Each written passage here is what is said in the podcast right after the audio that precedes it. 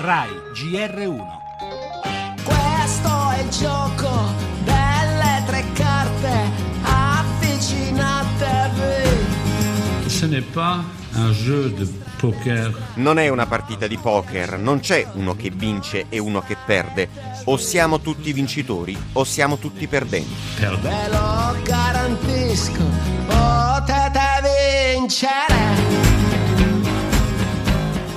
L'enjeu, il sera fondamental.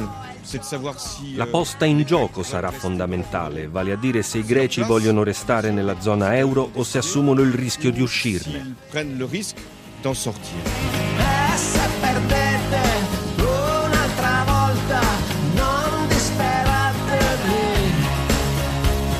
ότι δεν είναι το σχέδιο α, το να βγάλουν την Ελλάδα έξω από το ευρώ. Non vogliono cacciare la Grecia, vogliono cacciare il suo governo e far morire la speranza di cambiamento del popolo.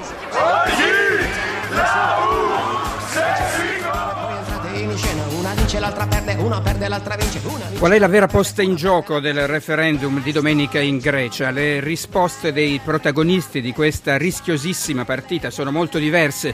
Tsipras fa appello all'orgoglio nazionale, alla difesa della democrazia, vogliono mandare via, dice, un governo che solo cinque mesi fa ha ottenuto l'investitura popolare, mentre i leader europei pongono l'accento sui rischi che il popolo greco si assumerebbe votando no alle proposte di risanamento indicate dalla Commissione e respinte dal governo di Atene. In modo molto esplicito ieri Renzi twittava di derby tra euro e dracma, posizione analoga a quella espressa dal presidente francese Hollande che abbiamo ascoltato qualche istante fa. Si vince o si perde tutti assieme, la frase pronunciata dal presidente della Commissione Juncker, perché la vera posta in gioco fa capire non è la Grecia nell'euro ma l'euro. Non è la Grecia né l'Unione Europea, ma l'Unione Europea. È quello che dice Angela Merkel. Se fallisce l'euro, fallisce l'Unione.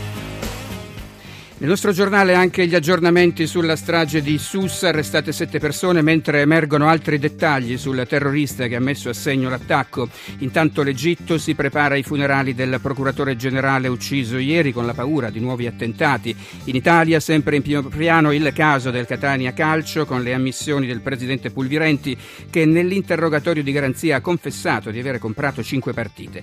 Per lo spettacolo la nuova stagione dell'Opera di Roma, apertura alle terme di Caracalla con un concerto di Bob Dylan.